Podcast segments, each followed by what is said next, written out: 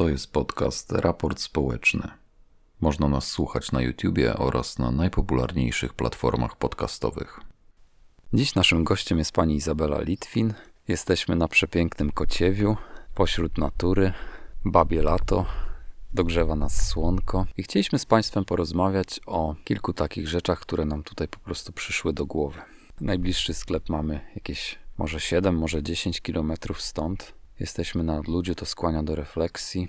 Pani Iza jest ekspertem od ekonomii. Ja mam takie pytanie. Dzień dobry w ogóle. Dzień dobry, dzień dobry. Przede wszystkim słuchaczom. Dzień dobry, tak. To duża wieś tutaj obok. Nie ma tam żadnych wielkich supermarketów. Nie widzę tutaj jeszcze ani jednej biedronki. Wszedłem do sklepu i tam są produkty, których często nie mogę dostać u siebie w dużym mieście. To są produkty polskie, z mniejszych firm, z firm lokalnych. I tak się zastanawiam, czy może coś z naszym handlem jest nie tak? Może poszło to w jakąś złą stronę? Z czego to wynika właściwie? Jak to wygląda z perspektywy ekonomisty? Myślę, że podstawową sprawą w kraju, który chce bogacić własnych obywateli, a nie jakieś obce elity czy obce korporacje, to są dwa hasła. Jedno to jest samowystarczalność, a drugie lokalność. Jeśli takie cele postawiłaby sobie władza, to myślę, że bardzo szybko doszlibyśmy do sytuacji, gdy w naszych sklepach byłyby nasze produkty, a nie zagraniczne. W dodatku nie tylko nasze, że wyprodukowane w Polsce, ale także będące własnością naszą. No właśnie, bo bardzo dużo takich mamy marek, które kojarzymy jako polskie, ale one już dawno polskie nie są. Taka lista krążyła w internecie kto tak naprawdę jest właścicielem tych wielu marek, okazuje się, że to gdzieś tam na końcu to są te duże koncerny amerykańskie, niemieckie, no francuskie. Właśnie. Myślę, że wynika to z tego, że jednak ta konkurencyjność tak ważna w neoliberalnym świecie, że ta konkurencyjność niszczy naszych y, producentów, dlatego że mm, produkcja na wielką skalę daje tak zwane efekty skali. Po pierwsze, podmioty, które handlują, mają znacznie większą siłę przetargową i mogą wymuszać na dostawcach ceny. A po drugie, no rzeczywiście te produkty z małych firm muszą być droższe i powinny być droższe. To jest popieranie naszego własnego handlu i naszych obywateli. To jest tworzenie miejsc pracy także, ale dla nas. Przede wszystkim lokalność wydaje mi się, że jest najbliższa, bo samorządy powinny się starać o tą właśnie lokalność. Ta lokalność to jest podstawa. A oczywiście samowystarczalność e, także, ale samowystarczalność szeroko rozumiana. Po prostu myślę, że taka samowystarczalność, która dotyczy zarówno poszczególnego gospodarstwa domowego, jak i szerzej rozumiana, czyli okolicy, ale także i Polski. Czyli to, co da się produkować w Polsce od podstaw, bez tych łańcuchów dostaw, o których teraz się mówi, to to jest wyjście z sytuacji. I myślę, że jak tak zaczniemy myśleć, to Polska może zakwitnąć w ciągu dwóch lat.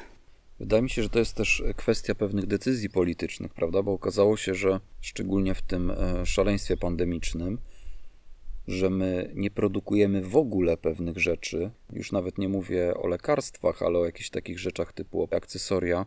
Jak te łańcuchy dostaw zostały rozerwane, to okazało się, że my jesteśmy tacy trochę jak dzieci we mgle. My y, zatraciliśmy już pewne umiejętności i musimy niejako wymyślać koło od nowa. I tu jest, no takie były zapowiedzi przynajmniej rządu, tak? Jest decyzja polityczna, żeby te tak zwane strategiczne gałęzie gospodarki związane przypuszczam, z żywieniem, z zabezpieczeniem jakimś takim zdrowotnym i, i, bezpieczeństwem, żeby one były jednak te wszystkie gałęzie od A do Z produkowane w kraju. Czy to jest w ogóle jeszcze możliwe? Bo no, to nie jest tak, prawda? Tak jak w Rosji zniszczono rolnictwo, prezydent Putin chciał odbudować to rolnictwo, okazało się, że nie jest to takie proste, bo ta kultura rolnicza została tam zniszczona przez te kołchozy i sowchozy. Czy u nas też tak trochę przez te 30 lat ta kultura techniczna w niektórych gałęziach też nie została zniszczona. To znaczy jednak odbudował, prawda? W tej chwili Rosja jest jednym z największych eksporterów zboża, więc odbudował to rolnictwo, co oznacza, że jest to całkowicie możliwe. Ja uważam, że Polak potrafi. Należy tylko mu dać szansę. Natomiast y, u nas panuje całkowita nierówność pomiędzy podmiotami dużymi, przeważnie zagranicznymi, a drobnymi wytwórcami. Drobny wytwórca w ogóle nie ma żadnej pomocy. Ja nie mówię nawet już, nie wspominając o e, takich e, zakładach e, rzemieślniczych czy innych, które zatrudniają po kilka osób. Zauważ, że w czasie pandemii największą pomoc otrzymały właśnie te wielkie firmy, korporacje i tak dalej. Natomiast e, te małe przedsiębiorstwa bardzo ucierpiały. W ten sposób niszczy się naszą rodzimą gospodarkę, bo przecież taki mały przedsiębiorca miałby szansę, żeby rosnąć. To jest bardzo bolesne. Ten wywóz naszego dorobku poza granicę, ten kapitał, który zarabia u nas i cały czas jak gdyby pasożytuje na naszym organizmie, ale to jest trudne. Dlaczego? Dlatego, że jednak jako obywatele nie jesteśmy na tyle zamożni, żeby wybierać produkt polski w miejsce taniego produktu zachodniego. No popatrz, co się dzieje na przykład z pomidorami, czy z innymi produktami. Jeśli emerytka ma do wyboru kupić tańsze, choć może nieco gorsze, czy kupić droższe, bo polskie, co wybierze? I wydaje się, że to jest wybór racjonalny, bo ona posługuje się rachunkiem ekonomicznym własnego gospodarstwa. Kupuje taniej, ale jednak szkodzi gospodarce. Ale zaraz chwileczkę, to chyba te produkty zagraniczne nie są dlatego tańsze, bo są e, tańsze w wytworzeniu. One są tańsze dlatego, że ich państwa dopłacają do produkcji. Jest tak skonstruowane prawo, czy jakiś system dopłat, dotacji, że finalnie ten produkt może być tańszy, czy sieć dystrybucji jest w ich rękach, więc mają te łańcuchy logistyczne, po prostu mogą rozwiązać taniej dostawę. I wychodzi na to, że rzeczywiście produkt zagraniczny potrafi być tańszy w Polsce niż produkt polski w Polsce, ale wydaje mi się, że to jest sytuacja wytworzona sztucznie. No sztucznie, ale zgodnie z traktatami, prawda? Zawarliśmy odpowiednie umowy, mamy swobodny przepływ kapitałów, ale także swobodny przepływ towarów, mamy wspólny rynek i w związku z tym ten sprzedawca ma wybór, nie musi trzymać się polskiego produktu, szuka zatem dostawcy tańszego. I jeżeli w kraju nie ma na przykład w danym roku specjalnego urodzaju pomidorów i pomidory są nieco droższe, tym bardziej, że hodowane są ekologicznie, to on będzie sprowadzał pomidory z Hiszpanii i jednak ta emerytka kupi tego hiszpańskiego pomidora. Bo nadal wydaje mi się, że jest tak, nie wiem, jeśli się mylę, to proszę niech e, słuchacze poprawią nas w komentarzach, ale wydaje mi się, że nadal jest tak, że ta dopłata na przykład francuskiego rolnika jest wielokrotnie wyższa niż dopłata rolnika polskiego, mimo że wiem, że rząd też to trochę wyrównuje, ale y, licząc tylko z poziomu unijnego, bo wchodząc do Unii mieliśmy pewną obietnicę, że z czasem to się wyrówna, ale no Wciąż się nie wyrównało. nie wygląda na to, żeby to się miało wyrównać. Mało tego, jak, jak otwarto rynek na przykład przewozowy, to okazało się, że Polacy opanowali przewozy w całej Europie i to zaczęło strasznie Francuzów wkurzać. Oni zażądali zmiany przepisów wtedy, żeby chronić swój rynek. Czyli widać, że jeżeli państwo jest silne, jeżeli państwo jest władne, by tak sterować gospodarką, żeby chronić własnych obywateli przed e, zakusami, ekspansją gospodarczą obywateli z innego państwa, to ma narzędzia, żeby to robić. No właśnie, czyli powinien istnieć e, taki patriotyzm. Ten patriotyzm odnoszący się właśnie do codziennego życia, czyli kupowanie tylko produktu polskiego i to takiego polskiego od początku do końca. E, Tymczasem jednak ta cena powoduje, że wybór jest inny. Nie chodzi o to, że jednak państwa zachodnie to są państwa, gdzie mm, oczywiście ludność jest zamożniejsza, ale oni preferują swoje produkty i kupują głównie swoje produkty. Powiemy, że ich na to stać, nas nie. Tak, to jest prawda. Wiem, że rolnicy zabiegają o to, żeby wyraźnie oznaczać polskie produkty, to znaczy nie tam jakimś kodem e, mało Mhm. widocznym czy coś, tylko na przykład polską flagą, żeby ludzie od razu wiedzieli, aha, to jest produkt z Polski, wyprodukowany w Polsce i że to jest polski kapitał, no bo Tak. to, że coś się nazywa, nie wiem, e, Biedronka. Ketchup tak, iksiński, tak. wiemy jaki mam na myśli, ale nie chcę tutaj wymieniać konkretnej nazwy, to nie znaczy, że to jest produkt polski, mimo że polsko brzmiąca nazwa przy tym produkcie została. Po prostu tak sobie wykalkulował koncern zagraniczny, że ludzie są przyzwyczajeni Do tej marki. do tej marki i nie będzie zmieniał nazwy, natomiast to już jest koncern, nie wiem, y, Nestle czy jakiś tak. inny zagraniczny wielki koncern. No właśnie. Więc y, ten powrót y, do samowystarczalności, ten powrót do lokalności, myślę, że musi zacząć się rozwijać oddolnie. I myślę, że to, co teraz się dzieje, czyli tworzenie tych kooperatyw, to jest bardzo dobra inicjatywa. Trudność polega tylko na tym, że wiadomo, że taka kooperatywa chce dostarczać swoim członkom żywność ekologiczną. Ona musi być jednak droższa, prawda? Bo jest trudniejsza w hodowli i wymaga znacznie więcej pracy. Ale mamy też takie systemy już, prawda, związane z rozwojem technologii informacyjnej, komunikacyjnej, że na przykład jest taka inicjatywa, e, że rolnik zbiera rano i przywozi nam po południu pod nasze drzwi swoje plony. I ludzie bardzo chętnie to kupują, bo okazuje się, że on skracając ten łańcuch przepływu towaru od producenta do konsumenta, on również potrafi dać bardzo atrakcyjną cenę, bo ja mam wrażenie, Iza, że my jesteśmy w takim trochę miejscu, że tak jakby historia zatoczyła koło. Kiedyś y, Polska, jeszcze za czasów I Rzeczpospolitej, była bardzo bogatym krajem, była wręcz spichlerzem Europy. No wiadomo, że wtedy w skład naszych ziem wchodziła też Ukraina, piękne czarnoziemy. Myśmy mieli, spławialiśmy to Wisą, najwięcej zboża w Europie. Ale w Gdańsku były faktorie holenderskie i na tym zbożu zarabiali kupcy holenderscy bo oni jakby byli na końcu tego łańcucha pokarmowego i mimo, że y, wytwarzali to Polacy, to dalej w świat za pomocą swoich faktorii, za pomocą swoich y, łańcuchów dostaw, łańcuchów handlowych puszczali to Holendrzy. I mam wrażenie, że dzisiaj jest podobnie. My wytwarzamy, Polska jest bardzo bogatym krajem, jeśli chodzi o agrokulturę, o też takie bogactwo, różnorodność tych produktów rolnych i spożywczych. Natomiast dystrybucja, handel nadal jest w niepolskich rękach, prawda? I to się powtarza w historii. Tak, tak, to pozostaje to samo i chodzi o to, żebyśmy jednak przejęli ten handel. No były te próby już przed wojną, prawda, spółdzielnia spożywców z Połem, to jest właśnie ta pozostałość po tych dokonaniach przed mm, II wojną światową. Myślę, że w ogóle spółdzielczość powinna kwitnąć, tylko że ona, ta nazwa została skompromitowana, teraz woli się używać słów kooperatywa pomimo że przecież Społem w dalszym ciągu działa i istnieje. Natomiast na jakich zasadach teraz pracuje, to trudno mi powiedzieć. Czy też nie zaopatruje się czasem według ceny, czyli dostarcza swoim konsumentom także produkty przede wszystkim tańsze. Więc to wszystko jest przed nami i wydaje się, że Odpowiednia polityka może doprowadzić do tego zwolnienia podatkowe przede wszystkim dla tych grup, które będą tworzyć, produkować ekologiczne, dobre jedzenie, dobre produkty żywnościowe, że taka polityka może zdać egzamin, tylko trzeba chęci.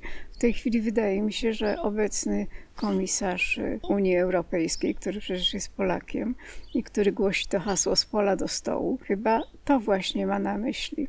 Ale czy to nie jest też kwestia edukacji, bo wyobrażam sobie taką sytuację, że w szkołach, już nawet y, na tym etapie wczesnoszkolnym, można by uczyć dzieci pewnego patriotyzmu gospodarczego, pewnego patriotyzmu konsumenckiego, chociażby poprzez takie lekcje, że wychodzimy, szczególnie w miastach dużych, wydaje mi się, że mogłoby się to sprawdzić, wychodzimy w taką przestrzeń, czy robimy sobie wycieczkę na jakieś takie piękne, pachnące pole, próbujemy tych świeżych produktów, żeby to dziecko miało też szansę poczuć i ta nauczycielka mu wytłumaczyła, że to jest inny produkt, prawda? To i to jest pomidor, ale wartość odżywcza tego jest inna. Prawda? Tego lokalnego, tego z tak zwanej ekologicznej hodowli jest zupełnie inna. Tak jak się duży nacisk kładzie teraz na segregację śmieci, na ekologię, bo edukacja jest bardzo ważna, prawda? I zmienia się ten stosunek. Coraz mniej ludzi tak bezmyślnie zaśmieca, chociaż nadal widzimy, że, że jest to problem, że ta edukacja jest potrzebna, ale wydaje mi się, że ta edukacja w tym obszarze tego patriotyzmu gospodarczego i tej świadomości,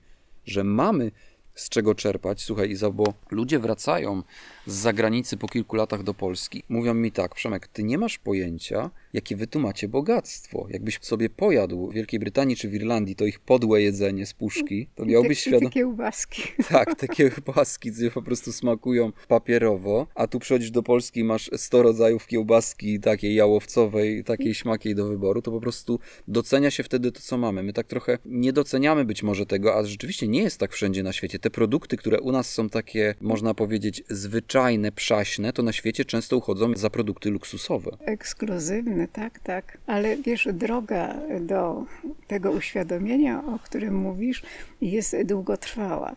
Natomiast wydaje mi się, że łatwiej i szybciej można to zrobić systemowo. Ta droga jest krótsza. Krótsza. Edukacja to jest długa droga i trzeba czekać na efekty. A i w dodatku nie wiadomo, czy trafi to do przekonania akurat słuchaczy i tak dalej, czy będzie prowadzona w sposób właściwy. Podobnie jak z tymi śmieciami, mówisz, prawda? To nie chodzi o to, żeby ludzi uczyć segregowania śmieci. To nie na tym rzecz polega.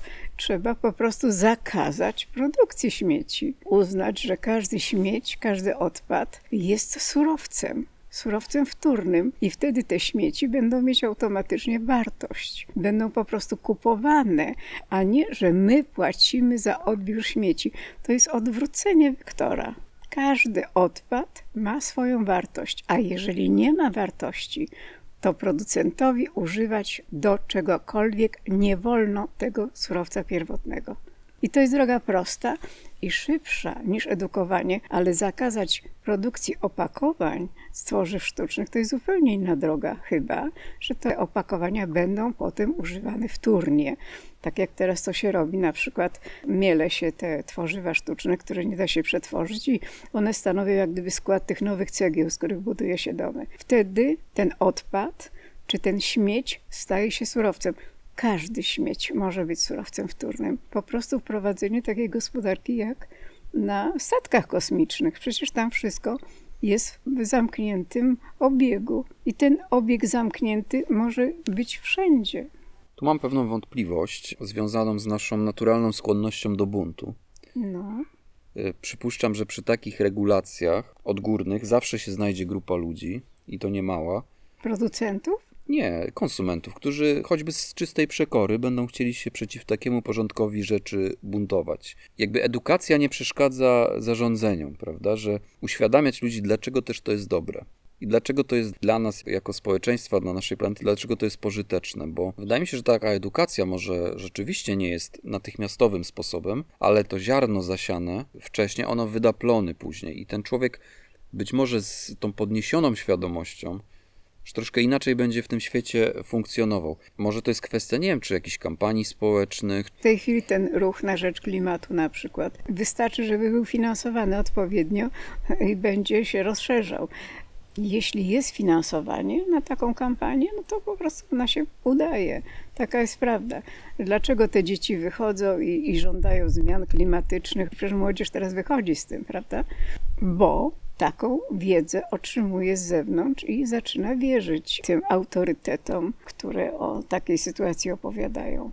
A druga sprawa jest to, co mówisz, Iza, że ta kwestia rozwiązań systemowych, no tak naprawdę ze świecą szukać na przykład prostego skupu butelek w Polsce. Zawsze mi się smutno robiło, jak chodziłem po lesie, gdzie był rezerwat przyrody, no i widziałem te śmieci. te, śmieci, te hałdy całe takich nielegalnych, mniejszych lub większych wysypisk, ale też czułem, że ludzie to robią nie tylko z jakiegoś takiego cwaniactwa, no robią to z braku wiedzy, często z biedy, z, z, takiego braku oferty dla tych ludzi, no nie mają informacji, że ktoś na przykład raz w tygodniu przyjeżdża i by to mógł od nich zabrać, tak jak ty mówisz. Przecież oni nie powinni za to płacić, to jest surowiec. Tak. I właśnie o to mi chodzi, że czasem język potrafi zmienić sytuację. Wystarczy, żebyśmy zamiast o śmieciach, żebyśmy mówili o surowcach wtórnych. Surowiec jest zawsze czymś cennym. I zmiana językowa, czyli podejście do tego w inny sposób, już może zmienić mentalność. Wiesz co, Iza, ja mam taki e, przykład ze swojej rodziny. Moja babcia, która mieszka w Jurze Krakowsko-Częstochowskiej, mieszka na takiej niewielkiej wsi i tam się właśnie znalazł taki przedsiębiorca, który jeszcze przed tą modą na ekologię, aktu tak? aktualnym trendem na segregowanie śmieci, ekologię, tymi wszystkimi nowymi przepisami, po prostu zaproponował tym ludziom na wsi i w tych okolicznych miejscowościach taki kontrakt. Wystawiajcie przed bramę takie i takie śmieci, posegregowane według takich i takich reguł. Ja wam to będę odbierał za darmo. On nie płaci im za te śmieci, ale oni też nie płacą za wywóz śmieci. On się z nimi po prostu umówił. On ma korzyść, ponieważ ma surowiec. Ale czy to działa? To działa. To jest prywatny przedsiębiorca. On ma korzyść, ponieważ ma surowiec. Oni się cieszą, bo mają za darmo odbierane śmieci.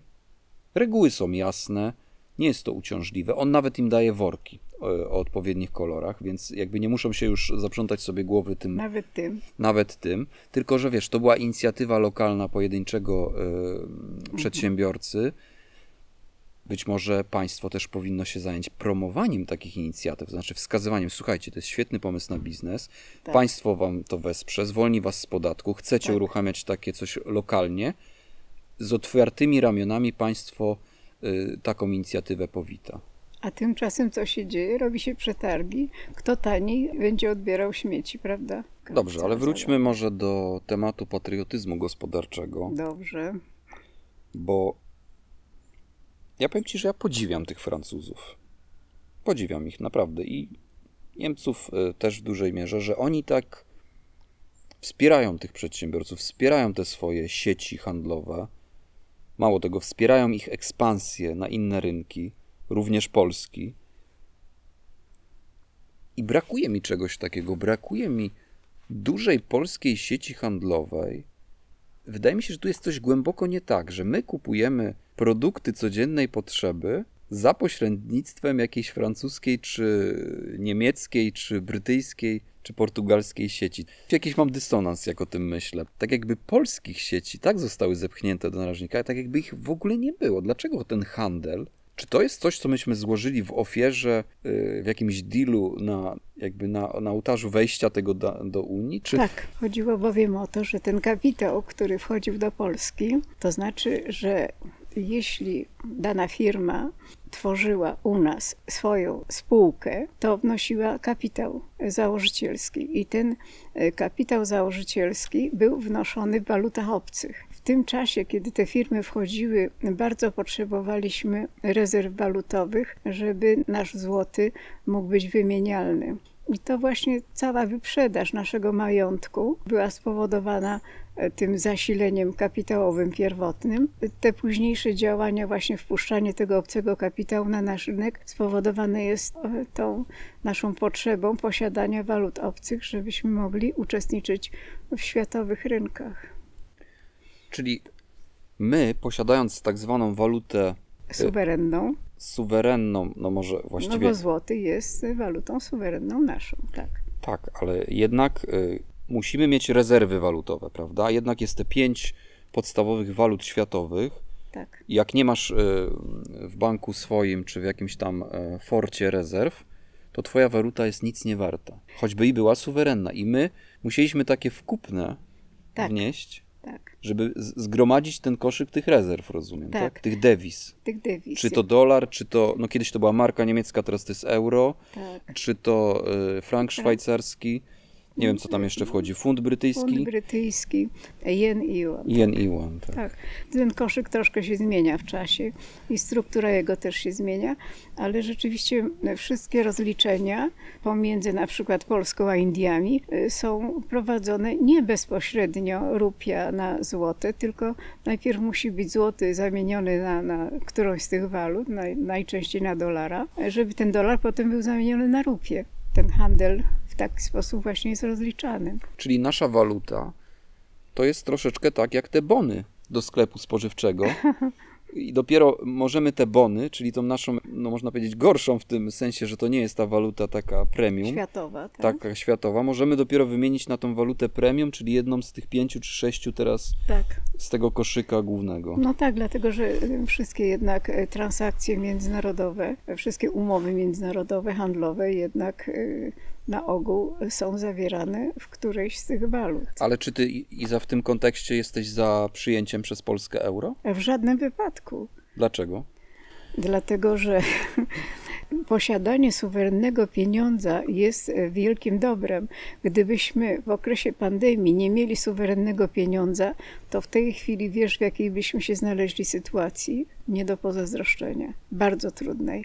Bardzo trudnej, bo jednak ratowanie naszej gospodarki polegało na tym, że NBP, oczywiście nie bezpośrednio, ale jednak dostarczyło odpowiednich środków, żeby utrzymać na przykład stan zatrudnienia w tych firmach. Te prawie 200 miliardów złotych, y, które zostało wpompowane w tym okresie w naszą gospodarkę, to nie byłoby możliwe w momencie, gdybyśmy byli w euro. Nawet w tej chwili widzisz, dlaczego tak walczy się o te, te dopłaty unijne, to co ma tam przyjść na ten jakiś program KPO. KPO.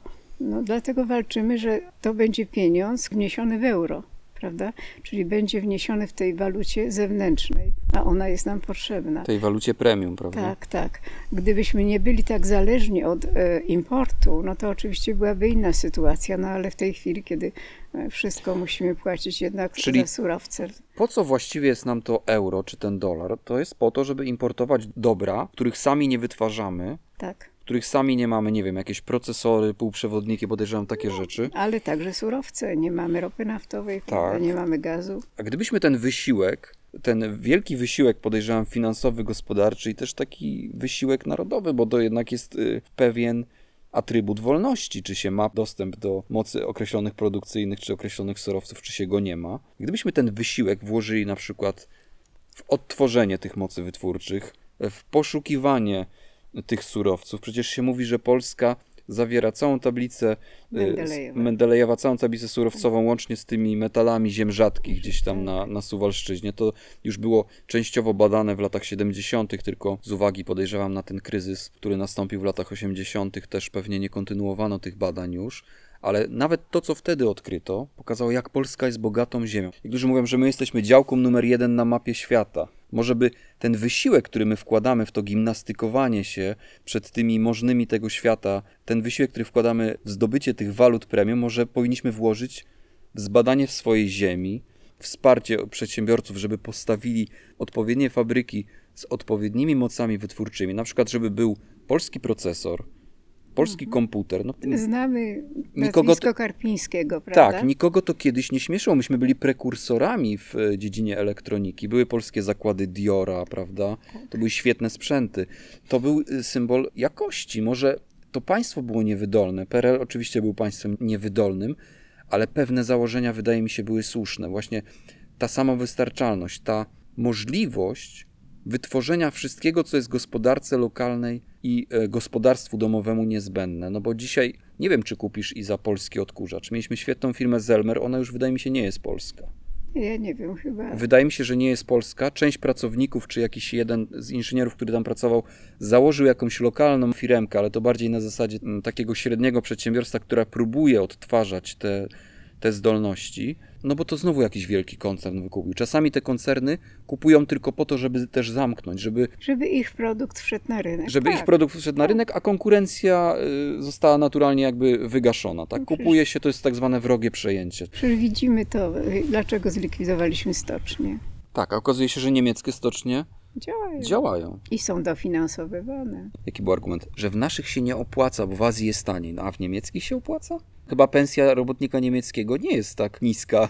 Dlaczego my tego nie robimy? Dlaczego my nie tej energii państwowej, tej energii społecznej nie wkładamy w to, żeby budować tą, e, wiesz, bo to autarkia, nie? To jest takie, mm, czy ta autarkia gospodarcza, taka mm, samowystarczalność, to jest takie niemodne, nie? Bo to jest oczywiście, to się kojarzy z Kaddafim, to się kojarzy z e, jakimiś satrapami, z jakimiś takimi reżimami autorytarnymi ale być może e, przyjdą jakieś takie trudne czasy i to, to się nam sprawdzi, nie? I ta samowystarczalność. Ja myślę, że Stany Zjednoczone też są państwem samowystarczalnym. Chociaż część swojej produkcji przynieśli do Chin i chyba trochę tego żałują, prawda? No więc właśnie, wiesz, to, to twoje marzenie oczywiście jest bardzo ważne i sensowne, tylko że trzeba wziąć pod uwagę, że my nie mamy własnych technologii. Musimy niestety kupować technologię za granicą. I to jest ten problem. Chińczycy, którzy zdecydowali się po prostu na to, że korzystają z tych technologii, przerabiają to co nieco i nie płacąc za patenty i tak dalej, oni tą technologię mają. Zdobyli ją w ten czy inny sposób. My pewnych gałęzi nie możemy rozwijać właśnie dlatego, że brak nam w tej chwili tych nowych technologii. Ale wystarczy, żebyśmy zaczęli się specjalizować w jakiejś dziedzinie, nie musimy być całkowicie samowystarczalni. Samowystarczalność produktów podstawowych tak. Lokalność produktów podstawowych tak. Natomiast to, co jest wysoko przetworzone, no to nie sposób, żeby każdy kraj dla siebie produkował. Dlatego w takim przypadku powinna być wytyczona linia, w czym się specjalizujemy, w czym będziemy najlepsi na świecie. Na przykład y, polskie pociągi, prawda? Albo polskie autobusy, nie wiem. Na tak- przykład, no już teraz wyprodukowaliśmy te pierwsze autobusy na wodór. No może to będzie przebój. Jest projekt lokomotywy na wodór. No to wydaje mi się, że to są takie gałęzie rzeczywiście, które państwo mogłoby wspierać i, i to przede wszystkim chyba powinno być e, w gałęzi technologii wysokich. Tak, więc e, chodzi o to, żeby kupować te technologie zagraniczne, bo w takiej sytuacji jesteśmy, że niestety na tym etapie powinniśmy je kupić, ale kupować je mądrze. A czy uważasz, że powinniśmy, tak jak Chińczycy, zaangażować naszych inżynierów do jakiejś takiej, nie wiem, inżynierii wstecznej, żeby oni podpatrywali te technologie i próbowali wytworzyć własne? Czy to już przez te traktaty, które podpisaliśmy i przez te prawa patentowe nie jest możliwe? Ja myślę, że jeśli chodzi o umiejętności i o talenty Polaków, to naprawdę wszystko może być zrobione. Chodzi tylko, żeby stworzyć odpowiednie warunki. Ja sobie nawet kiedyś wyobraziłam, że ponieważ największy problem to jest w tej chwili z uzyskaniem źródeł taniej albo może i darmowej energii, prawda? Bo to jest nasza największa bolączka światowa w tej chwili. No, gdybyśmy powiedzieli tak, wezwanie wszystkich wariatów zajmujących się szukaniem taniej energii albo darmowej energii. Wiemy dobrze, że Ziemia jest wielkim kondensatorem. Prawdopodobnie uzyskiwanie tej energii jest możliwe. Teraz wszystkich wariatów, nie uczonych, uczeni też mogą w tym uczestniczyć, ale wszystkich pasjonatów zamknąć w jednym wypasionym hotelu. Róbcie co chcecie, bez żadnej dyscypliny. Kreatywnie twórzcie. Twórzcie. Przecież my mamy tak uzdolnionych ludzi. Zamknąć w bardzo dobrym hotelu. Nie wyjdziecie, aż wymyślicie. Coś fantastycznego. Takie mam marzenie. No, Jeśli by, tam może być Dolina Krzemowa, to u nas nie może być. Też może być. to by wymagało pewnego działania, wydaje mi się, systemowego i rzeczywiście wsparcia państwa. My tak mówimy y, oczywiście w pewnej przenośni, że zamknąć, bo nikt tu nikogo nie chce więzić. Natomiast, nie, nie, natomiast stworzyć warunki, super warunkach. taki, taki y, mm, naukowy plac zabaw, mówiąc Tak, y, dla, tak, dla tych tak, dorosłych y, tak, y, tak. naukowców i żeby oni mieli tam takie pole doświadczalne. Tak. I nie tylko, I- tam mogły być dzieciaki. Mało tego, my mamy właśnie mnóstwo takich zdolnych młodych ludzi, którzy dostają jakieś granty światowe, od razu są wychwytywani przez Tak. jakieś wielkie uczelnie, nie wiem, MIT Tak. amerykańskie, bo oni już wiedzą, że to będzie przyszły rewolucyjny naukowiec na przykład, który robi jakiś przełom technologiczny i oni już go chcą w wieku 15-16 lat, często go biorą na jakieś stypendium. Czy w ogóle dochodzi do publicznej świadomości to, że w Częstochowie na tej uczelni technicznej zbudowali studenci ten samochód napędzany światłem i on tam wygrał jakiś konkurs? Po prostu myśl techniczna i wynalazczość jest w naszych genach. My, jako społeczeństwo, jako Polacy, jesteśmy chyba tak niezwykłą taką mieszanką tego wschodu i zachodu i takiej jakiejś e, naturalnej przedsiębiorczości, naturalnej wynalazczości. Mówi się, że Polak sobie poradzi wszędzie na świecie. Tak. Wszędzie Polacy są, wszędzie sobie świetnie dają radę. Mało tego, to bardzo często są ludzie tworzący jakieś lokalne elity. Jak my o tym zapominamy, tak często sami siebie deprecjonujemy, sami obniżamy swoją rangę i to też mi się wydaje, że to jest zadanie na jakąś kampanię, też to jest zadanie dla państwa, żebyśmy przestali tak schylać głowę, żebyśmy przestali tak sami siebie poniżać w sensie takim narodowym i takim społecznym. Tak, ale jak myślisz, dlaczego my mm, nie tworzymy wspólnot sąsiedzkich? Doszliśmy do takiego etapu, kiedy ten indywidualizm, kiedy ta ochrona własnej swobody, własnej wolności doszła do pewnego szczytu. Ja muszę powiedzieć to o sobie. Dlaczego ja nie przyjaźnię się ze swoimi sąsiadami, bo łatwo jest mówić o innych, ale trzeba zacząć od siebie. Bo jeśli ja powiem, no nie ma więzi społecznych, no ale ja też tych więzi społecznych tego typu nie mam. Dlaczego? I odpowiedź znalazłam. Mianowicie, ja nie chcę, żeby ktoś z nienacka zapukał do moich drzwi, kiedy ja nie jestem przygotowana na przyjęcie gościa i na rozmowę z nim. Jeśli ja się zaprzyjaźnię z moimi sąsiadami, to te stosunki muszą zacząć być familiarne. I my tych stosunków już nie chcemy. Te stosunki familiarne były wśród sąsiadów za PRL-u. Drzwi były zawsze otwarte, nie było telefonów, koniec, kropka. Nie było innego wyjścia. Trzeba się było przyjaźnić. Trzeba było zapukać, Trzeba było zabrakło zapukać. mi soli, Tak. coś takiego. Teraz tego nie ma. I jeżeli kogokolwiek zapytasz, czy chciałby, żeby w każdej chwili sąsiad mógł do niego zapukać i słuchaj, no mam problem, chciałbym pogadać, a ty musiałbyś stać się asertywny, żeby mu powiedzieć, słuchaj, daj mi spokój, dzisiaj nie, nie mam ochoty gadać. Człowiek myśli, a no jednak powinien być uprzejmy, no to go wpuści, to może herbatkę i, i się toczy rozmowa pleple, a ty się cały wewnątrz trzęsiesz, że prosisz duchu, żeby on wreszcie poszedł. Taka jest sytuacja. Więc ja wiem to po sobie. I zatem, jakie jest wyjście z tej sytuacji? Bo jest. Mianowicie nie ma miejsca wspólnych spotkań. Każdy taki blok powinien mieć coś w rodzaju takiej jakby świetlicy, takiego miejsca, gdzie może jest i telewizor, i jakieś gry, jakieś coś innego, gdzie jeśli masz ochotę spotkać się z innymi, schodzisz, pijesz tam tą herbatkę, gadasz sobie z tym, kim chcesz, wychodzisz kiedy chcesz, przychodzisz kiedy chcesz. Wtedy, gdyby były takie pomieszczenia wspólne, my tego nie mamy. Dlaczego mają to inne narody, te ciepłe, na przykład y, Grecy? No bo oni, ci wszyscy sąsiedzi, schodzą się do tej kafejki co wieczór, prawda? Oni się znają, ale oni nie do domu. Oni przychodzą do miejsca, w którym się spotykają. My nie wypracowaliśmy takiej kultury i tego nam właśnie brakuje. Bo gdyby w moim domu było takie miejsce, to zapewniam cię, że co najmniej co drugi dzień bym tam była. Czyli ulegliśmy takiemu procesowi atomizacji społecznej. Tak. Może on jest nawet i zaplanowany. Nie chcę snuć teorii spiskowej, ale no wydaje mi się to co najmniej dziwne, że daliśmy się tak porozbijać, bo ludzie pragną tego integrowania się, pragną Tak. tego gru- grupowania się. Właśnie. I mało tego, bo widzisz, taka wspólnota takiego domu, takiej kamienicy, gdzie ty mieszkasz, czy gdzie ja mieszkam, powoduje to, że my nie żyjemy w tej samej bańce, bo tam przychodzą różni ludzie, różnych zawodów, różne wykształceniu, w różnym wieku. I to jest fantastyczny sposób na nawiązywanie tych więzi. My tego nie mamy. I wyjście z tej swojej bańki, prawda? Z, Tak. Spojrzenie z innej perspektywy. Tak, Na przykład poznanie tej przy, już mitycznej, przysłowiowej moherowej babci tak. i dowiedzenie się, że to też jest człowiek, że to też jest piękny człowiek, a nie jakiś oszołom. I, I posłuchać jej mądrości. tak, i tak, tak. posłuchać jej mądrości. I mało tego, wreszcie spotkać się z dziećmi,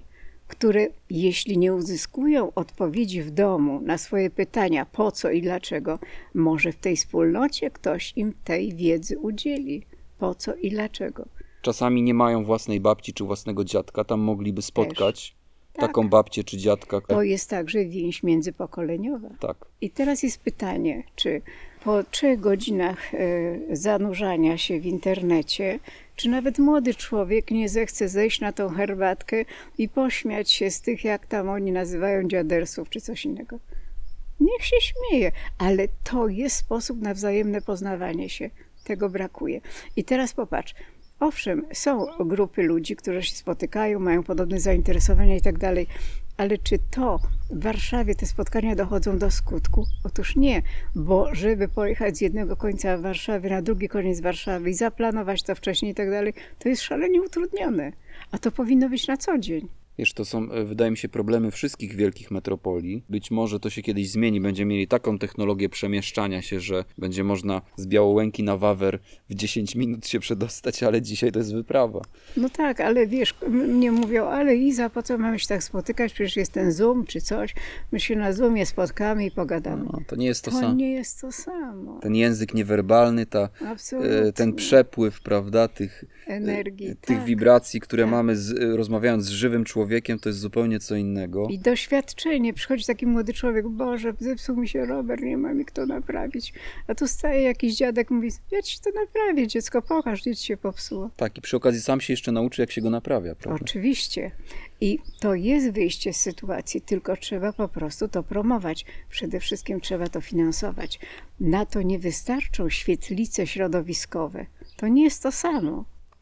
Wiesz co, Iza, już tak na koniec naszej rozmowy, to może ja taki apel wystosuję, bo słyszałem, że jest taki program, słuchaj, w związku z tym, że zaraz będzie wojna, Tak? y, że jest taki program, że, Pierwsze słyszę. że nie wiem, czy, czy to już każdy nowy budynek, czy to dopiero Że ma, ma mieć schrony, tak? że każdy nowy budynek ma mieć schron. To ja proszę, żeby oprócz tego, żeby każdy budynek nowy miał mieć schron, żeby każda wspólnota mieszkaniowa miała mieć taką świetlicę obligatoryjnie, gdzie będziemy mogli jako Polacy, jako, jako obywatele tego kraju się spotkać, bo to nie muszą Ale być... stare budynki to mają, bo to są pralnie, które nie są już używane. A, no właśnie. Więc tą pralnię można przerobić na to. Tymczasem to tą pralnię się wynajmuje, żeby ktoś tam płacił za to. Nie. Właśnie są takie pomieszczenia, które można adoptować. Są strychy, które można adoptować. I po prostu jeśli jest takie miejsce, mało tego, ktoś mógłby tam prowadzić swoją malutką działalność gospodarczą, czyli te ciasteczka, czy ta herbatka, czy ta kawka tam byłaby dostępna za jakąś niewielką odpłatność, albo byłoby to składkowe. To rozwiązania są różne. I właśnie takie wspólnoty domowe, one byłyby bazą do tych kooperatyw spożywczych. I Tego wszelkich dnia- innych inicjatyw, Tak, przywozimy tego dnia, przywozimy Twórczych. jajka od tego i tego producenta. Bo to mogłyby być, wiesz, też różne kooperatywy twórcze, artystyczne. Tak. Teraz, co powinno państwo zrobić i w jakiej mierze powinno pomóc? Otóż powinna wyjść ustawa być może, która by powiedziała, że wszelkie działalności o charakterze samopomocowym nie podlegają kontroli państwa. Koniec, kropka. Czyli co, kochani? Twórzmy świetlicę, domagajmy się tego, wywierajmy nacisk na naszych przedstawicieli. To nam się po prostu należy. Nie dajmy się dzielić, nie dajmy się atomizować. Jesteśmy przepięknym narodem, jesteśmy przepięknym społeczeństwem. Ja jestem bardzo szczęśliwy, że tutaj się urodziłem i myślę, że to jest ogromny dar. Nie bójmy się tego. Jeśli Wam się spodobało to, o czym rozmawialiśmy, e, to proponuję zacznijmy od siebie. Ja spróbuję zacząć od siebie, a Wy zacznijcie od siebie, czyli we własnej wspólnocie mieszkaniowej. Może znajdziecie zwolenników. Tak, bo wszystkie zmiany warto zacząć od siebie. Dziękujemy Państwu. Dziękuję. To był podcast Raport Społeczny. Znajdą nas Państwo na YouTubie oraz na najpopularniejszych platformach podcastowych. Pytania i uwagi można kierować na nasz adres mailowy poczta.raport.gmail.com